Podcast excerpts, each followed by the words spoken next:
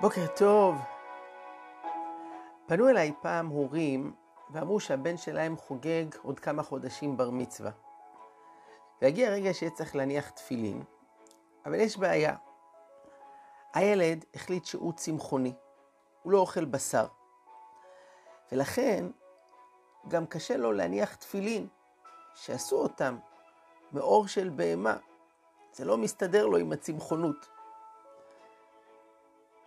מצד שני, בר מצווה, סוף סוף מגיע הרגע שאפשר להניח תפילין. מה עושים? בסופו של דבר נמצאה הפשרה. לקחו את התפילין של סבא שלו, זיכרונו לברכה, והילד קיבל את התפילין של הסבא, ואת זה הוא היה מוכן להניח. היות שלא פגעו עכשיו בבעל חיים חלילה בשביל לעשות לו תפילין, אלא השתמשו במשהו שכבר היה קיים. השבת נקרא את הפרשייה הראשונה בתורה שבה מופיע מצוות תפילין. ולעם ישראל היה מאז ומעולם משהו מיוחד עם המצווה היקרה הזו. יש שו"ת ושמו ממעמקים, שנכתב בתקופת השואה, ושם נשאל הרב אפרים אושרי על ידי ילד יהודי בן 12, שכותב לרב, אני יודע שאני לא אחגוג בר מצווה. כל יום יש כאן משלוחים של יהודים להשמדה. אני חושש שאני לא אשרוד עד היום של הבר מצווה שלי. האם מותר לי עכשיו להניח תפילין, למרות שאני רק בן 12, ובגיל כזה עוד לא נהוג לעשות את זה, אבל שלפחות אני אספיק פעם אחת בחיים לקיים את המצווה הזאת. זה מדהים לראות מה זה ילד יהודי, על מה הוא חושב, אפילו כשהוא יודע שסופו קרוב, ומי יודע אם יזכה אפילו לחגוג בר מצווה. והתשובה הייתה שכן, כי הסיבה שילדים בגיל צעיר ממש לא מניחים תפילין, למרות שהם מדין חינוך אז עושים הרבה מצוות אחרות, כי תפילין זה משהו מיוחד. זה מצריך כוונה, כובד ראש, התרכזות. ילד קטן, הוא לא בעניין, קשה לסמוך עליו בזה. אבל אם יש לך ילד בן 12, שמה שחשוב לו, שלפחות יזכה פעם אחת בחיים להניח תפילין, אז ודאי שילד כזה יכול לקיים את המצווה כבר עכשיו. יש הרבה הסברים על הרעיון של מצוות תפילין. בעיניי זה הכי מזכיר טבעת נישואים. למה אישה נשואה הולכת עם טבעת? יש גם גברים שעונדים טבעת מאז הנישואים.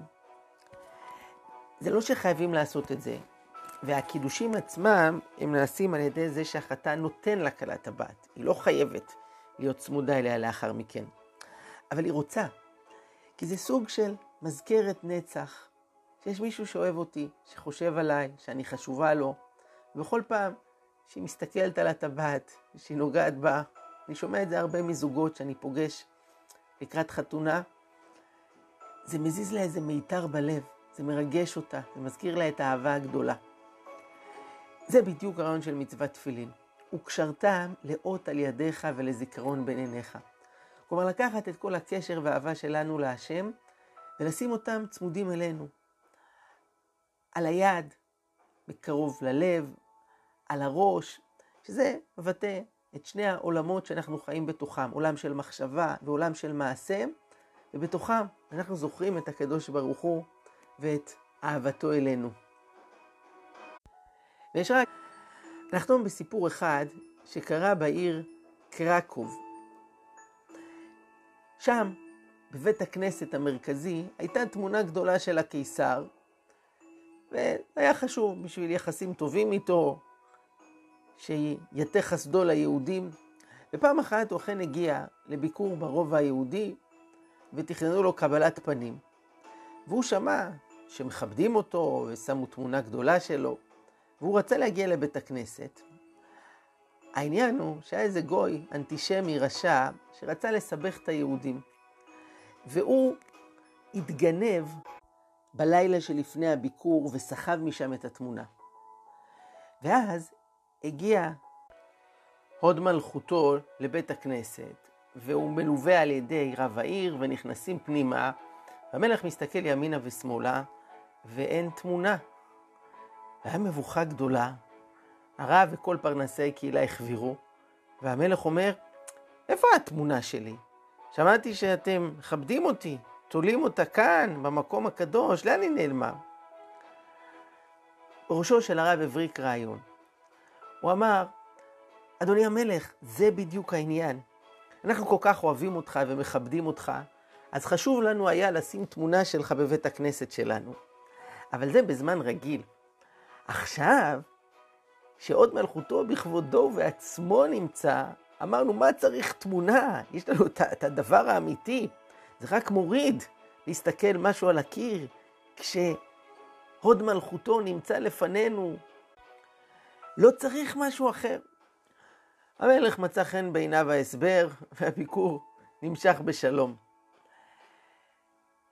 בזאת נמצאת גם התשובה, למה לא מניחים תפילין בשבת? התפילין זה אות, והיה לך לאות על ידיך ולזיכרון בין עיניך. שבת היא בעצמה אות, אותי ביני וביניכם.